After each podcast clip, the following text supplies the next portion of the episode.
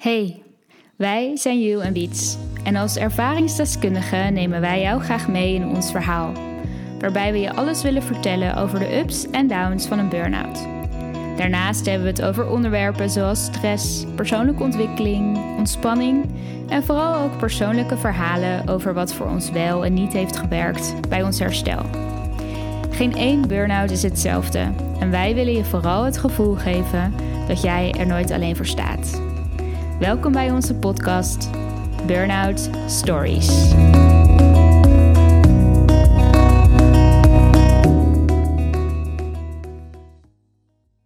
Ja, welkom bij de vierde aflevering van Burnout Stories.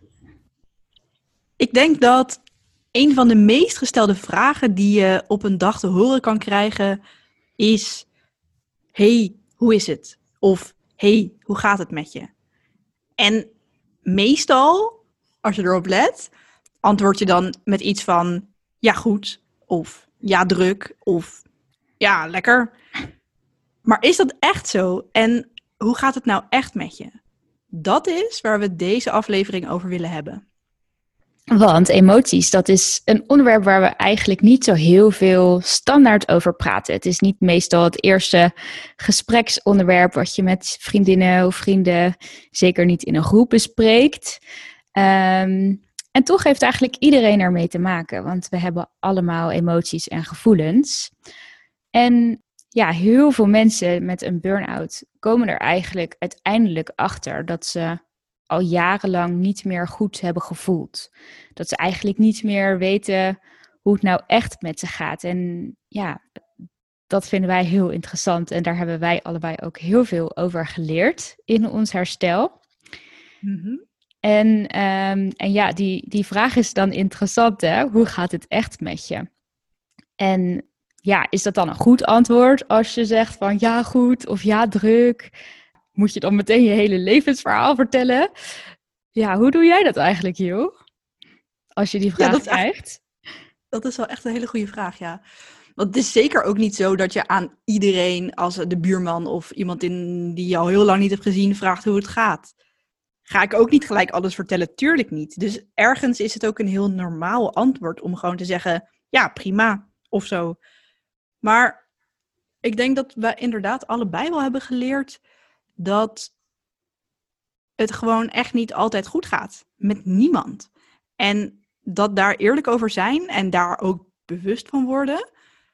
Dat dat, ik denk, bij ons allebei, als ik even voor, voor jou ook spreek, Wiets. Een van de grootste lessen ook wel is geweest, zeg maar, om erachter te komen van, ja, hoe, hoe gaat het nou eigenlijk echt met me, zeg maar? Wat, wat speelt er eigenlijk allemaal aan de binnenkant? Ken je dat? Ja, ja, en juist door uh, ik denk dat er nog steeds een hele negatieve lading ligt op het hele gevoel. Woord emoties wilde ik zeggen. Op emoties, maar ja. Het, hè, het, alle emoties mogen er natuurlijk in principe zijn. En ik denk dat ik er heel veel aan heb gehad, is dat ik ben gaan leren over, oké, maar hoe voel ik me dan nu echt? En dat het juist heel erg kan opluchten om gewoon een keer te zeggen van, nou, het gaat eigenlijk helemaal niet zo chill. Uh, en dat ook te bespreken met een goede vriendin, zoals jij bijvoorbeeld, of uh, iemand anders. En dat het vaak veel heftiger is om het te negeren en het weg te duwen en maar tegen jezelf te blijven zeggen van, nou, niet zeuren, niet aanstellen, er is niks aan de hand. En het eigenlijk dat gevoel continu weg te drukken, waardoor je eigenlijk bijna een soort van effect kan krijgen. Alsof je een, uh, een bal uh, heel lang onder water moet houden. Maar daar niet per se heel erg bewust van bent. En dat het daardoor heel erg, ja, eigenlijk veel erger kan worden dan dat het misschien in werkelijkheid is. Ja, dan dat het in de basis inderdaad was. Nou, en ik denk ook dat, dat hebben wij ook samen heel erg gemerkt. Als je op een gegeven moment gaat uitspreken dat het inderdaad gewoon soms een dag of langer even niet goed gaat, dat je dan ook erachter komt dat je helemaal niet de enige bent. Want iedereen heeft dit. Mhm. Alleen mensen praten er niet over. En dat is ook gewoon iets wat we eigenlijk vrijwel allemaal, denk ik, gewoon van, van kleins af aan ook hebben geleerd. Om ja, zeker. maar niet te voelen, zeg maar. Omdat de mensen om je heen dat niet deden. Misschien je ouders of andere volwassenen in de buurt. En op die manier leer je dat ook niet, zeg maar. En ga je dat gedrag ook overnemen. Mhm. Die eerste zeven jaar van je leven, die zijn ook heel erg bepalend voor hoe je, uh, je, je normen en waarden zijn. En nou ja, in de eerste zeven jaar heb je natuurlijk met name te maken met je ouders, je opvoeding, uh, andere mensen die dichtbij je staan, school. En ja, je neemt eigenlijk heel veel van die, uit die omgeving over, wat jij als normaal gaat zien. En dat, ja, uh, ja. denk ik leuk om te vermelden dat daar is ook onderzoek naar gedaan dat de hersenen van kinderen inderdaad tussen de 0 en de 7 jaar ook gewoon op zo'n manier werken, bijna als in een hypnose staat, dat je dus alles echt als een spons opneemt, zeg maar, zonder dat je het filtert naar wat je er eigenlijk van vindt, want daar ben je nog op dat moment helemaal niet. Nee. Alles wat jij om je heen ziet, dat is waar. En dat slaat zich ergens op in je onderbewuste, zeg maar. Ja. Op je harde schijf. ja, precies. Ja, en ook al, um, hè, ook al als we ouder worden en uh, op dit moment is er natuurlijk heel veel aandacht voor social media. En we weten het allemaal wel dat zo'n perfect Instagram-account niet alleen de werkelijkheid is of helemaal niet de werkelijkheid is. We weten wel dat mensen ook wel eens een keer een off-day hebben of ja, heel veel mensen delen dat niet. En het is nou ook niet zo dat we allemaal zitten te wachten dat iedereen alleen maar zijn off-days gaat delen. Daar worden we denk ik ook niet heel blij van. Maar toch, ook al weet je het wel ergens, maar je ziet het niet, gaan je hersenen toch voor waar aanzien dat het bij andere mensen altijd dat het gras groener is aan de overkant. En dat, uh, dat is ook zo lastig soms. En ik denk ook dat heel veel mensen zullen dat misschien wel herkennen, dat je ook misschien ook wel hebt geleerd hè, vanuit je, of dan je gezin is of andere mensen om je heen, dat je wordt opgevoed met dat je dus sterk moet zijn, zeg maar. Of dat je uh, beter niet kan huilen, want dan uh, krijg je daar geen commentaar op, zeg maar. Heel snel, door hele kleine dingetjes, wordt dat gewoon heel diep in je ja, overtuiging, zeg maar, in je harde schijf wordt dat opgeslagen van, ja. oké, ik word liefgevonden als ik um, braaf ben, zeg maar. Of als ik niet hel, of als ik als jongetje bijvoorbeeld heel stoer doe, zeg maar. Dat is, dat is zo ingeslepen. En dat is echt van generatie op generatie wordt dat ook overgedragen maar. En Totdat er op een gegeven moment ergens een soort stop is van iemand die zich realiseert van... Oké, wacht even, dit gaan we niet meer op deze manier doen. Nee. Dan pas kan het doorbroken worden. En dat uh, vinden wij allebei wel heel interessant. Ja, zeker. En ik denk ook dat ja, de, de mensen steeds misschien wel... Onze generatie is bijvoorbeeld, denk ik, al veel meer bezig met dit onderwerp dan de generatie van onze ouders en al helemaal de generatie van hun ouders. En dat is ook hoe zo'n proces natuurlijk in elkaar zit. Ja, onze ouders hebben weer een hele andere opvoeding gehad dan dat wij hebben. En zo ja, zullen onze ouders misschien ook helemaal niet hebben geleerd hoe dat, hoe dat gevoeld mag worden. En uh, nu merken wij bijvoorbeeld, doordat we door die burn-out heen zijn gegaan, dat het dus heel belangrijk voor ons is om niet gevoelens weg te drukken. En het is niet dat onze ouders dat expres hebben gedaan. Van nou, uh, word maar sterk en ga maar niet voelen. Want dat is. Hè. Je ouders die geven je dit mee met 100.000 procent liefde. Hè. Ze, ze geven je deze normen en waarden mee. Omdat ze hopen dat je daarmee succesvol wordt en gelukkig bent. En niet met van expres. Nou, druk die gevoelens maar weg. Want die mogen er niet zijn en die helpen je niet. Dat ja, op die manier doen ze dat ook niet. Maar worden wij, denk ik, als generatie zijnde steeds bewuster van die emoties. En nou ja, het is ook niet voor niks, zoals we ook al in een andere aflevering hebben verteld, dat gewoon steeds meer jonge mensen heel erg last krijgen van veel stress, veel druk. En niet om weten te gaan met die gevoelens en emoties, waardoor er uiteindelijk op een punt komt, zoals een burn-out of hè, een andere stressvolle situaties. Dat is niet voor niks, denk ik. Dat dat op steeds nee, jongere leeftijd komt. Nou, en ik denk ook dat, kijk, als we het hebben over emoties, dan is heel snel de link er naar van oké, er bestaan dus negatieve en positieve emoties. En ik denk dat het ook tijd is om dat ook te doorbreken, zeg maar. Want eigenlijk, er zijn allerlei soorten emoties. En dan heb je het over blijdschap. Dan heb je het over boosheid. Dan heb je het over verdriet. Dan heb je het over, nou ja, ook alle kleuren die daartussen zitten, zeg maar. Frustratie, uh, mm jaloezie, nou, noem maar op, zeg maar. Er zijn heel veel soorten emoties. En ik denk niet dat er één beter is dan de ander. Of dat er een goede of foute emotie is. Maar dat er dus gewoon.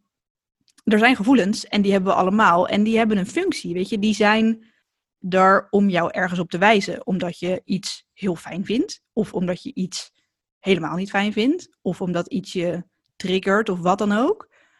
En ja.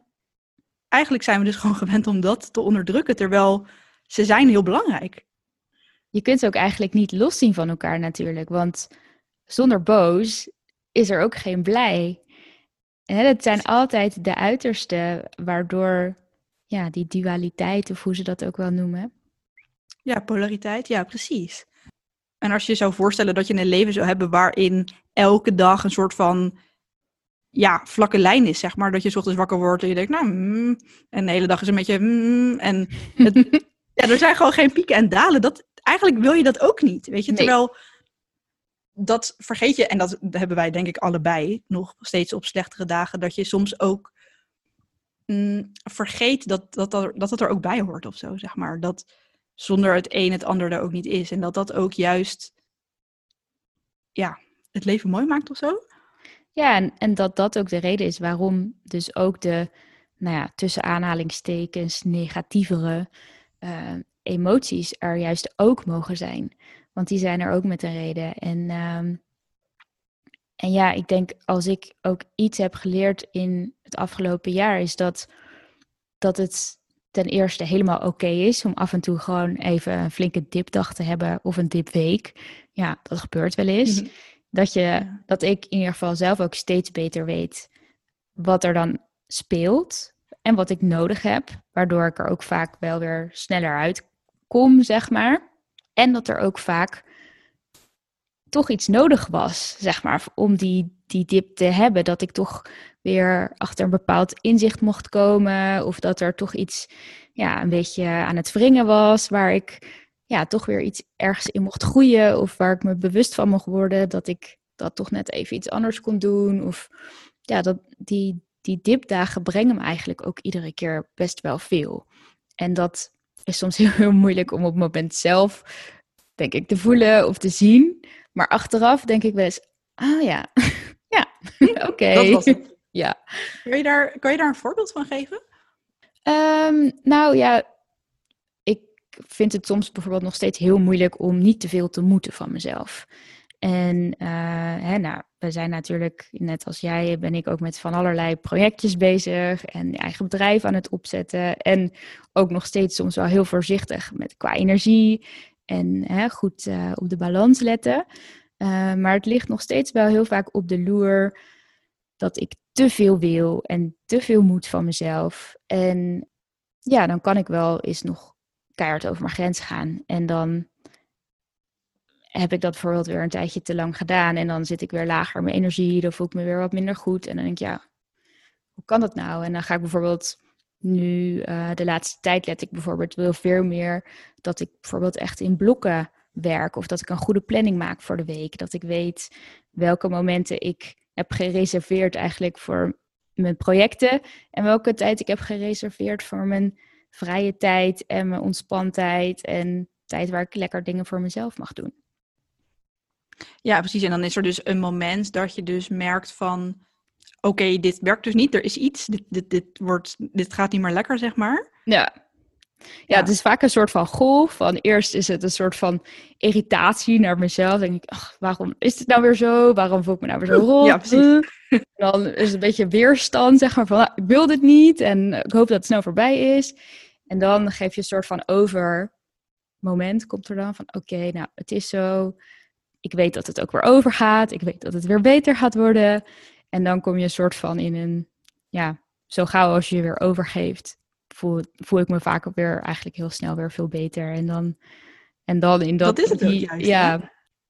Dat het dan juist als je inderdaad loslaat of zo, of als je dan ja, die, die skippiebal onder water even loslaten en in je gezicht krijgt, dan daarnaast ook zeg maar de druk eraf of zo. Dan is het ja, ook... precies. Ja, Ja. eerst word je boos en daarna moet je erom lachen waarschijnlijk. Weet je, zoiets. Ja, precies. Ja.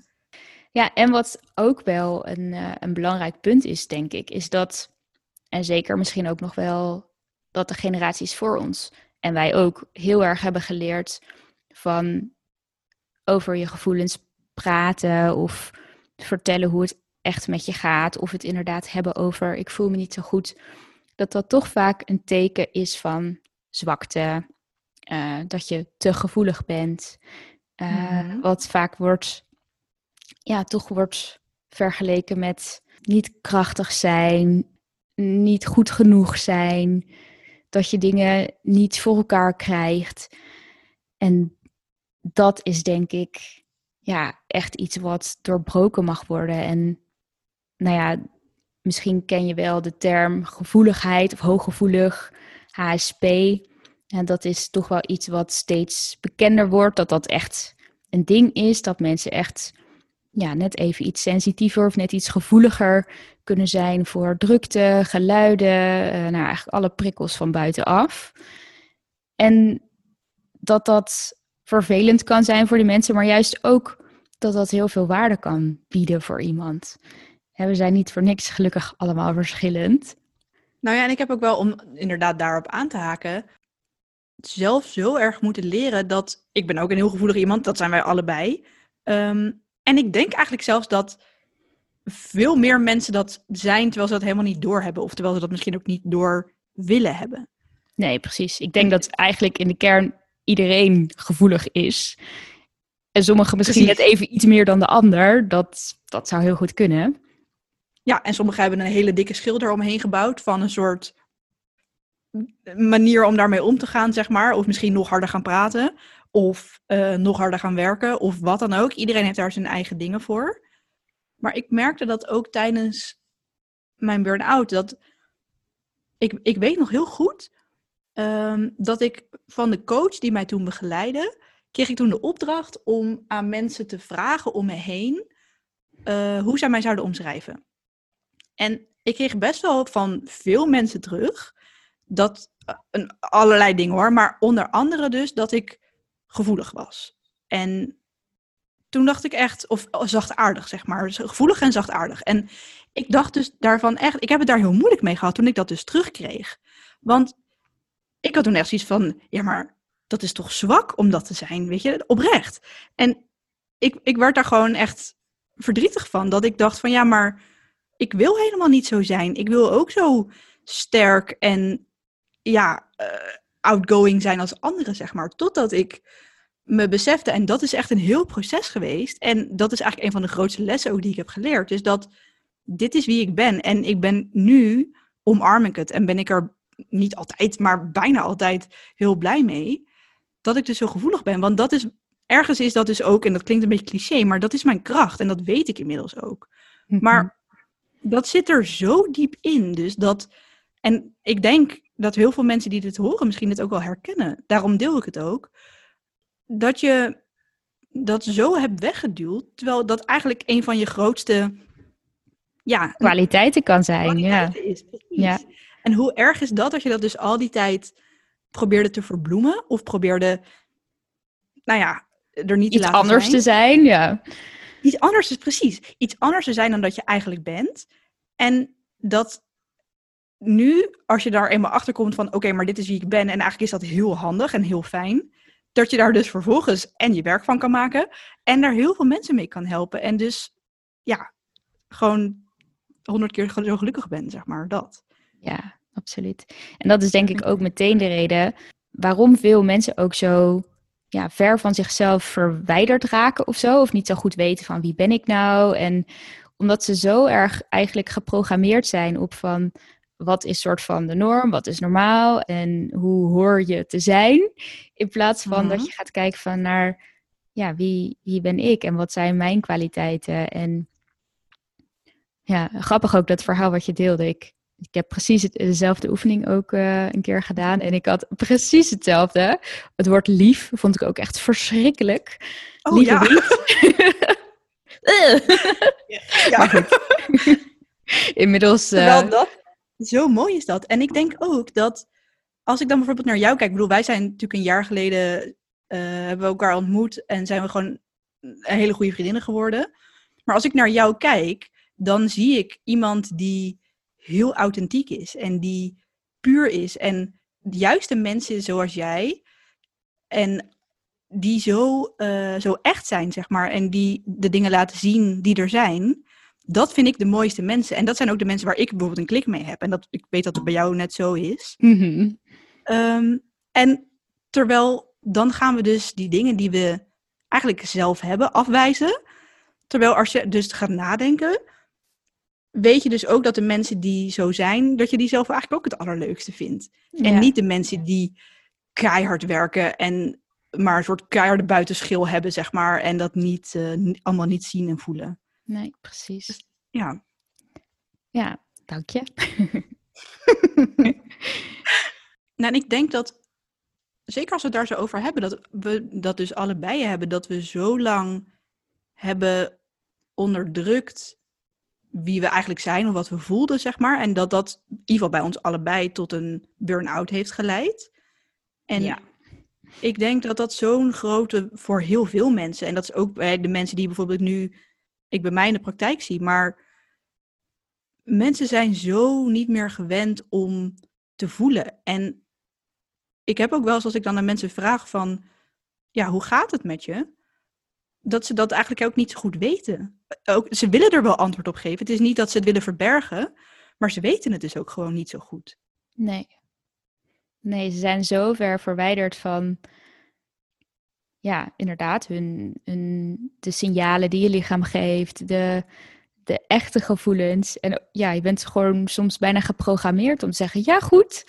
En ja, of je voelt je wel, wel, ja, het is eigenlijk een beetje zwart-wit van of je zegt, ja, ja, goed. Of als je bij bijvoorbeeld inderdaad uh, zo, uh, een, coach of een therapeut zit, ja, dan zit je daar ook wel met een reden. Dus dan kan je ook wel zeggen, ja, moi, maar wat, wat speelt er dan? Weet je wel, dat, ja, dat is soms lastig om echt dat gevoel te beschrijven als je, als je daar ver vanaf staat. En dat is ook wel iets wat wij allebei, denk ik, ook heel erg hebben moeten leren of trainen. Ja, ja, inderdaad, want wij waren ook die mensen die dan zeiden van, ja, ik weet eigenlijk niet. Ja, volgens mij wel goed. Ja. ja. We wisten ook allebei niet voor niks niet dat we echt in een dikke vette burn-out zaten, zonder dat we dat zelf wisten. Ja, en wat ook wel, uh, ook wel weer bijzonder is, is dat we, ik denk dat zeker in deze huidige uh, C-tijd, om het maar zo te zeggen, dat heel veel mensen toch wel ja, of dan wel bepaalde stress ervaren of angst, eenzaamheid, dat mensen in deze tijd ook soms misschien wel wat meer gedwongen worden om te kijken van nou, hoe voel ik me nou, hoe gaat het nu echt met me? En dat er bijvoorbeeld ook heel veel, veel meer aandacht wordt besteed aan een stukje zelfhulp. Nou, de, de de boekenwinkels liggen vol met zelfhulpboeken. Uh, hè, hoe leef ik mijn mooiste leven? Hoe ben ik mijn meest gelukkige zelf? Hoe moet ik me goed voelen? Um, hè, nou, daar, daar zijn gewoon heel veel dingen voor. En er zijn ook steeds meer programma's van hoe, uh, hoe moet ik leren uh, me goed voelen? Hoe moet ik leren mhm. ontspannen? Nou, niet dat die dingen slecht zijn, Ach, absoluut niet. Alleen waar denk ik soms een beetje de plank wordt misgeslagen, is dat er alleen maar wordt toegewerkt naar een doel om je weer goed te voelen. Dat goed voelen alleen maar de norm is. En ja, dat er dus ook gewoon, dat je erbij stil mag staan. Dat je je ook gewoon soms even, ja, wel kut mag voelen, om het zo maar even te zeggen. En dat je wel die dipdagen mag hebben. Dat hoort erbij. er bestaat geen één leven waarin je alleen maar iedere dag je bed uitspringt, de gordijnen open slaat en denkt: Yes, het is weer een nieuwe dag. Kom maar op. En dat zou ik iedereen gunnen, maar dat, dat bestaat gewoon niet. Nee, en dan zou je het ook niet eens meer waarderen als je die dagen... Nee. Zoals je ze nu zou waarderen, zeg maar. Vanwege Nee. ook dat verschil. Ja. Nou ja, en dat is denk ik ook wat we bedoelen met... Op het antwoord op de vraag van hoe gaat het met je? Het wil niet zeggen dat je dat met iedereen maar moet delen. Maar het gaat er vooral om dat je dus gaat beseffen bij jezelf van... Wat gebeurt daar nou van binnen allemaal? En mogen die moeilijkere, zwaardere dagen of momenten er ook zijn? En, en kun je je ook realiseren dat dat er met een reden is? En het moment dat je eigenlijk langere tijd niet goed voelt of sneller moet huilen of veel boosheid voelt of wat dan ook. En zeker ook inderdaad wat jij zegt, Wiets, in deze tijd waar alles of veel soorten afleiding en verdoving van mensen wegvalt, want die is er Mhm. niet meer en je wordt nogal gedwongen om rustig aan te doen, waardoor in één keer dat allemaal omhoog gaat komen. En dat kan ook best wel heel erg confronterend zijn, zeg maar, want je hebt het niet voor niks zo lang weggestopt of niet gevoeld. En dat is dus zowel bewust als onbewust. Hè? Het is niet dat je Ja. bewust alleen maar dingen hebt weggestopt. Maar dat gaat nu in één keer allemaal opborrelen. En dat kan echt heel intens zijn in het begin. Mhm. Ja, Want ik weet nog wel, toen ik hiermee aan de slag ging, toen ik dus ging leren om te voelen, was letterlijk mijn hulpvraag bij de coach. ehm, dat ik toen ging ik in één keer zoveel voelen. Dat ik dacht, ja, ik weet eigenlijk niet of ik dit wel wil. Want toen kwam dus alles omhoog. Ja. ja. En dat is ja. ook niet echt leuk, maar dat is wel heel erg belangrijk uiteindelijk op de lange termijn. Mhm. Zeker. Ik betrapte me er zelfs van de week nog op. Ik eh, heb in- op Instagram er ook een, een post over geschreven, maar ik ging floten. Ehm, en dat is dat je gaat drijven in eh, zout water. En dat doe je dan in een afgesloten cabine in je eentje. En de eerste tien minuutjes was er een muziekje, maar daarna was het echt 50 minuten lang stil. Nou, ik zal je zeggen, ik heb tussendoor stiekem gespiekt hoe lang het nog duurde. Want ik vond het echt verschrikkelijk. En toen, ja, was ik me dus wel eigenlijk ervan bewust dat ik... Nou, ik ben natuurlijk wel heel erg bezig met mijn persoonlijke ontwikkeling en bewustzijn en voelen. Maar eigenlijk altijd wel toch ook weer met een bepaald maniertje. En daar zal ik straks toch meer over vertellen. Maar eigenlijk dat ik toch nog niet, ja, niet zo heel vaak in echte stilte ben. En wat er dan omhoog komt, dat vond ik toch best wel eh, confronterend. Maar goed, zo, ja, hè, zo kan je natuurlijk nu nog steeds ook de hele dag bezig zijn met sporten, gamen, Netflixen, eh, vrienden. Hè, dat zijn natuurlijk ook niet de momenten dat je gaat voelen van, goh, wat zit er allemaal van binnen te borrelen. Maar dat is dus wel heel interessant. Want, ehm, want hoe doe jij dat dan, Jul? Wat, wat helpt jou bijvoorbeeld om, ehm, om je gevoelens te voelen of je te voelen hoe het echt met je gaat? Mm, nou ja, ik denk dat vooral wat jij zegt, wat dus zo confronterend ook is, maar die stilte. Kijk, omdat je zeker in het begin van mijn burn-out kon ik ook gewoon bijna niks. En lag ik ook gewoon echt hele dagen alleen maar in bed of op de bank. Dus vooral die stilte opzoeken om, om gewoon eens te voelen wat er zit, dat. Mhm. Ehm, en wat ik me heel erg realiseerde is dat, en dat zie ik ook bijvoorbeeld bij mensen die ik nu help, is dat het om te kunnen voelen wat er zit, moet je ook je lichaam kunnen voelen, zeg maar. Moet je ook ehm, ja, dat contact met je lichaam hebben, zeg maar, om, om überhaupt eh, signalen te voelen. Of om emoties te voelen. Of waar voel je dat dan eigenlijk, zeg maar? Wat Ja. zit er? Dus, en daarvoor bijvoorbeeld ja, ontspanningsoefeningen, yoga nidra, eh, maar ook massage, aanraking in die zin. Oh, en wat ook altijd heel erg helpt bij mij is douchen. Als ik onder de douche sta, dan kan ik ondertussen niks anders doen. En dat is ook vaak het moment dat eigenlijk alle dingen die ik, waar ik de hele dag een beetje mee heb gelopen, of al een paar dagen, die er dan uitkomen. Ja. Ofwel in een huilbui, ofwel in een, oh, dit zit er dus eigenlijk. Dus dat, dat is altijd wel eh, een tip die ik ook wel meegeef. En Ja, jij, hoe doe jij dat? Ehm, nou ja, wat, ik vond ook wel heel goed wat je zei inderdaad over dat het eerst heel belangrijk is om je, om je lichaamssignalen ook te gaan voelen en te herkennen. En ik heb daar ook ik dacht altijd dat ik heel bewust was van eh, mijn lichaam. En, maar vooral ook van alle pijntjes die ik dan voelde. maar ik wist nog niet zo goed dat dat bijvoorbeeld ook wel weer betekende dat ik bijvoorbeeld veel spanning in mijn lijf had. Of ehm, later wist ik dat natuurlijk ook weer wel door mijn werk als ergotherapeut. Um, maar van die signalen ben ik dus ja, echt gaan oefenen met steeds meer voelen. Hoe voelt mijn lichaam? Waar zit spanning? Waar kan ik nog een beetje spanning leren loslaten? Uh, en inderdaad doe ik dat ook met yoga nidra of andere ontspanningsoefeningen. En um, douchen vind ik ook inderdaad, komen, komen bij mij ook vaak dingen op. En wat ik ook steeds meer doe is, nou ik wandel sinds mijn burn-out heel veel, vaak ochtends om ook lekker wakker te worden. En vaak deed ik dat in het begin dan of met een podcast of een muziekje in mijn oren. En nu probeer ik dat ook steeds meer echt gewoon zonder iets, zonder iets van geluid uh, te doen. En dan kan je nog natuurlijk door alles laten afleiden, maar dan probeer ik echt heel erg in het moment te zijn. En schrijven helpt mij ook heel erg.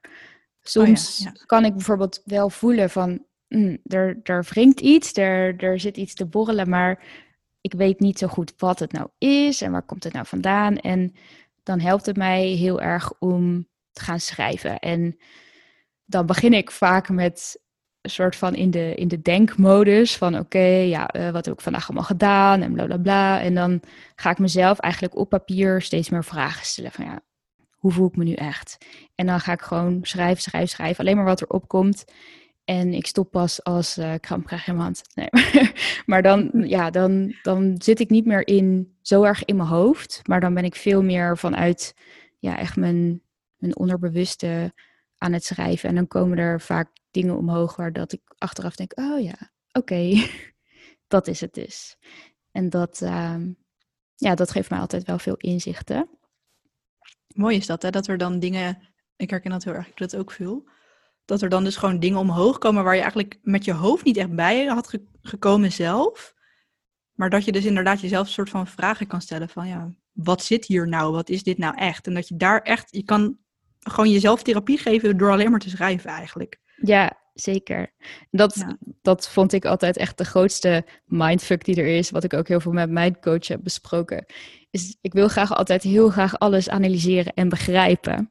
Maar ja, gevoel kan je niet altijd onder woorden brengen of begrijpen, omdat dat gevoel is en geen gedachte.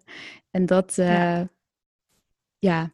dat is soms nog steeds dan wel lastig, omdat je het wil begrijpen, maar soms valt iets gewoon niet te begrijpen. Niet, nee, nee. inderdaad ook niet. Maar dat is inderdaad ook wel een van de grootste lessen die ik heb geleerd van. Kijk, die emoties, dat zijn natuurlijk net ook al, die, die hebben een functie. Die zijn er om jou ergens op te wijzen. Zowel mhm. iets leuks als iets minder leuks. En dus ze zijn een soort boodschapper, zeg maar. Weet je, ze zijn, ze zijn er, ze willen je iets zeggen. En het enige wat je daarmee hoeft te doen, is je er bewust van worden, ze voelen. En ze ook door je lichaam heen voelen. Soms is dat fijn, soms is dat minder fijn. Mhm. En dan hebben ze hun taak ook volbracht. Weet je? Dus als jij ze gevoeld hebt, dan kun je daarna loslaten. Want dan, nou ja, dan hebben ze er hun taak hebben ze gedaan. Ze hebben je erop gewezen dat je te veel hebt gedaan. Of dat je boos bent op je vriend. Of noem maar iets, zeg maar. Mhm. Of dat er iets, je, dat je je grens over bent gegaan. Of iemand anders is jouw grens overgegaan. Ja. En dat is eigenlijk de enige functie die ze hebben. Dus als je dat leert om dat, zeg maar, te laten gebeuren. En om daar, soms als het dan niet in dat moment lukt, dan iets later door te gaan schrijven bijvoorbeeld. Ehm, dan lossen ze ook veel sneller op. En gaan ze zich niet vastzetten in je lichaam, waardoor ze na jarenlange opstapeling heel veel klachten gaan veroorzaken. Mhm. ja, en inderdaad, daarvoor hoef je ze soms ook niet te analyseren. Is het ook gewoon voldoende om ze op te laten komen en ze te voelen en ja, misschien ook niet te begrijpen waar het vandaan komt. Dat hoeft ook inderdaad niet altijd. Nee. Nee, en uh, eh, de keerzijde is soms ook weer van dat we soms ook heel veel gevoelens kunnen krijgen door bepaalde gedachten, die zeker mhm. niet de waarheid zijn. Hè? We, alles wat door ons hoofd heen gaat, dat, dat is vaak gebaseerd op patronen die je dus in die, in die jeugd hebt opgebouwd. En je hebt eigenlijk een soort van ja, overlevingsmechanismes uh, opgebouwd in je hele leven. Dus sommige reacties en gevoelens en gedachten zijn niet helemaal helpend of realistisch. Maar goed, daar, mm dat is weer een heel ander lang verhaal. Daar kunnen we nog heel lang over doorpraten. daar gaan we dat ook zeker nog een keer doen. Maar hè, het belangrijkste is inderdaad om de gevoelens er te laten zijn. En soms hoef je dat niet helemaal te analyseren. En soms is het wel ook heel goed om te kijken van waar komt dat nou vandaan? En is het uh, terecht of kan ik daar iets mee? Om maar niet zo... soms kan je ook wel heel erg overweldigd of uit het veld geslagen zijn door bepaalde emoties. En is dat dan ook echt nodig? Of heb je jezelf iets wijs gemaakt wat helemaal niet zo is? Nou ja, en om dan als laatste tip denk ik ook, juist kan het ook heel erg helpen om dat niet alleen maar zelf te willen doen. En om daar ook met iemand, wij zijn dat bijvoorbeeld voor elkaar, maar ja, een hele goede vriend of vriendin of je partner of iemand anders die je vertrouwt, om daarover te praten. En dan kan een ander, of een coach, dus of een, of een therapeut, of wie dan ook, die kan je daar ook bij helpen om, om eens een beetje door te vragen. Of om eens te spiegelen van, oké, maar wat zit er nou echt? En soms ook, ik weet dat, nou dat hebben we natuurlijk gezegd, wij nemen ook wel van die voiceberichtjes op. Mhm. En ik merk zelf nog steeds dat soms zit ik ergens mee en dan ga ik dat inspreken naar iets. En dan kom ik al pratende, kom ik zelf al tot de kern. Omdat ik dus dan toch wel er doorheen ga praten en op een gegeven moment denk, oh, maar dit is het dus. En dan, dat, dat helpt dus al heel erg. Ja. Zonder dat ze dus gelijk iets terugzet, want ze, ze, ze hoort het pas uh, uren later, zeg maar. maar toch helpt dat ook om, ja, er zijn gewoon verschillende manieren om je steeds meer bewust te worden. En kies vooral een manier die voor jou past. En bij ons allebei wisselt ook die manier elke keer weer. Soms is het schrijven, soms is het gewoon even keihard huilen. En soms is het mediteren, soms is het praten, soms is het uh, in de kussen slaan. Ja, noem maar op, weet je. Dat is, Precies. Er zijn zoveel opties. Ja. Dus dat, uh, dat is ook heel interessant om dat voor jezelf eens na te gaan. Van wat doe ik nou eigenlijk met al die emoties en die gevoelens? Laat ik ze er zijn? Druk ik ze weg? Voel ik ze überhaupt wel? Wat is mijn standaard antwoord als iemand aan mij vraagt hoe gaat het met je? Ja. Ja, misschien is het eigenlijk ook wel leuk om aan jullie allemaal, de luisteraars, een kleine opdracht mee te geven. Om ja, eigenlijk die eerste kleine stapjes te gaan zetten om wat meer in contact te komen met je lichaam. Hoe voelt je lichaam? Wat voor signalen geeft het? En dat kan dat, hè, daar hoef je echt niet uren aan te besteden. Maar dat kan bijvoorbeeld al uh, op het moment zijn dat je je tanden staat te poetsen, bijvoorbeeld. Dat je, dat je eens gaat voelen van hé, hey, hoe voel ik me? Hoe voelt mijn lijf? Uh, voel ik veel spanning in mijn schouders? Zit mijn ademhaling hoog of laag? En dat, dat kunnen allemaal hele kleine stapjes zijn om bewust te worden van hoe het nu echt met je gaat. Ja, supergoed om dat te doen. En we zijn ook heel benieuwd naar of je wilt delen hoe jij dit doet. En als je daar iets over wilt delen, uiteraard, of als je er iets over wil vragen, laat het ons dan ook altijd weten. Want we vinden het echt heel leuk om dat ook van jullie terug te horen. En misschien heb je wel hele andere tips of ervaringen hierin. Ja, precies. Of misschien vind je het juist ook wel fijn na het horen van ons verhaal om een keer met ons te sparren over jouw gevoelens of emoties. En uh, dan eh, staan we natuurlijk altijd voor jou klaar. Absoluut. Dus uh, ja, stel alle, al je vragen, deel je ervaringen met ons. En um, dan zijn we nu weer aan het einde gekomen van deze aflevering. En dan willen je heel erg bedanken voor het luisteren. Superleuk als je ons blijft volgen. En we vinden het heel leuk om van je te horen. Dus tot de volgende keer.